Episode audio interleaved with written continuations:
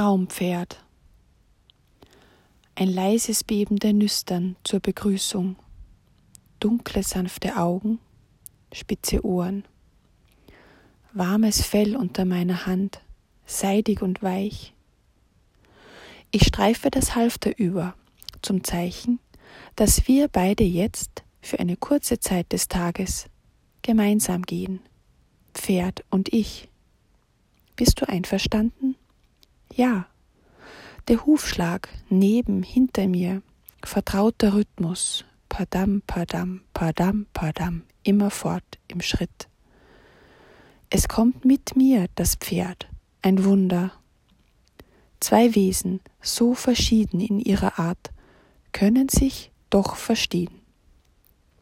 Ich lerne die Sprache des Pferdes, es lernt, meinen Akzent zu verstehen.